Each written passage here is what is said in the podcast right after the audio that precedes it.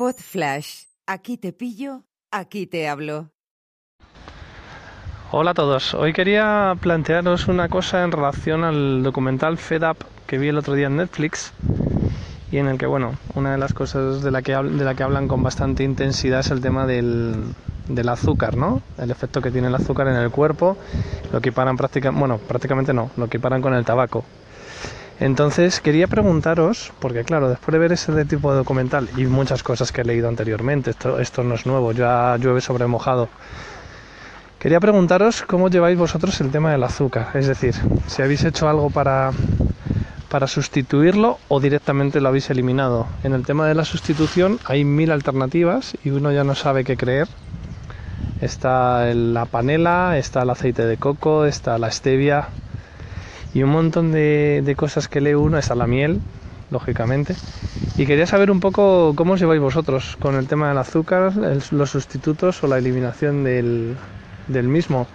Y cómo hacéis para desbrozar el jeroglífico que supone encontrar el azúcar eh, oculto en, un millón de productos eh, que están procesados. En este sentido recomiendo una página que se llama sinazúcar.org que hace unas fotografías de productos y al lado pone los terrones que, contiene. Muy gráfica y vale más que mil palabras. Espero vuestros comentarios. Un abrazo, adiós. Hola Nacho, soy Gabriel. Bueno, pues eh, te contesto porque justo hace poco, bueno, hace poco, hace a lo mejor mm, un año quizá, eh, dejé el azúcar y el edulcorante. Es decir, yo me he quitado el azúcar y cualquier sustituto. Eh, al principio fue muy difícil eh, tomar una infusión, una menta poleo, un té sin azúcar, sin, sin edulcorante. Es como beber agua caliente amarga y al principio las cosas no me sabían a nada. El café mm, era una cosa dura de tomar. Pero al poco tiempo, a eso de las dos semanas, eh, de repente además, notas que tu sentido del gusto se, potencia de una forma impresionante y las cosas no solo saben, sino que saben todavía más. Em, me he quitado el azucarero directamente. Es decir, todo lo que era eh, antes eh, coger un recipiente con algo que daba sabor dulce y añadirlo a las cosas, eh, lo he desterrado. ¿Que las cosas traen azúcar o traen un sabor dulce? Bueno, pues no está de más. Por ejemplo, yo de vez en cuando, no todos los días, pero dos, tres veces por semana, eh, me gusta desayunar tostadas con mermelada tradicional amarga de naranja, de estas que tienen trocitos de corteza, que está riquísima. Y mira, si esa mermelada se hace con azúcar, pues se hace con azúcar. Pero lo que no voy a hacer nunca es añadir azúcar a las cosas para que sepan dulce añadir edulcorante, añadir, o sea, las cosas, las recetas como son, pues así son.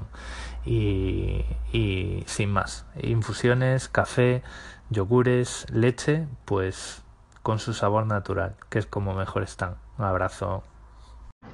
Hola Gabriel, pues nada, me alegro mucho de lo que me comentas, los mensajes que me has dejado, porque era justo lo que necesitaba escuchar. Y bueno, la conclusión es que en vez de marearme con alternativas al azúcar.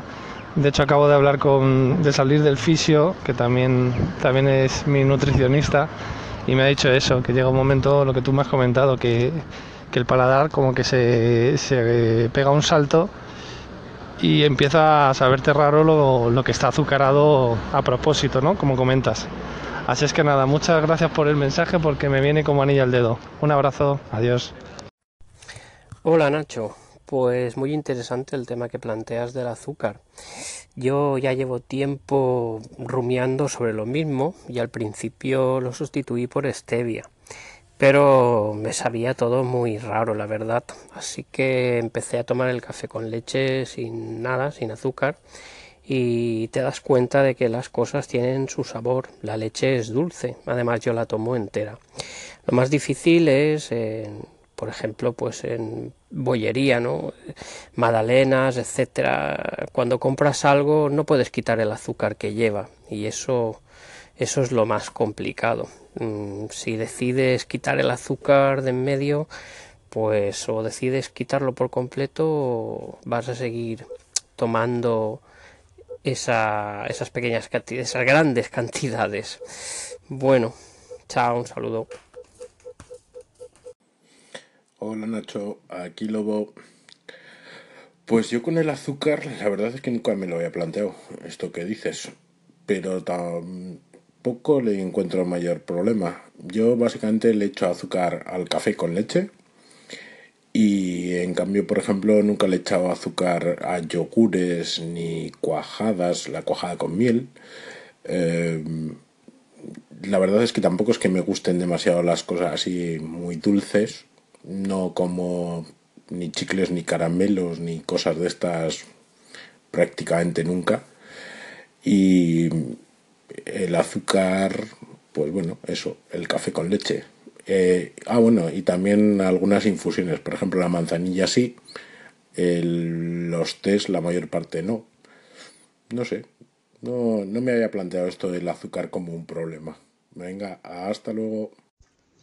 Vamos a ver, yo creo que es que mm, cualquier, ahora el azúcar, antes la grasa, eh, también de los cereales dice la sal. Es que cualquier alimento, o sea, cualquiera de estas cosas en su justa medida no es mala. Lo que pasa es que los alimentos eh, procesados industriales, platos preparados, congelados, llevan cantidad vigente de estas cosas. Entonces, si te a comer un platos preparados, te hincha de azúcar, te hincha de grasa, te hincha. Entonces, para estas, todas estas cosas, es muy sencillo. La solución es lo posible no comer comida preparada, es decir, comprar alimentos básicos eh, verduras, zanahoria y tú te haces tus platos, tus estofados, tus lentejas, tus arroces y comidas preparadas o ya congeladas o con aditivos, pues lo menos posible.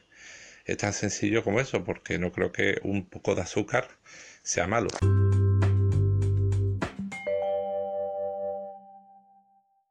Una producción ático de podcast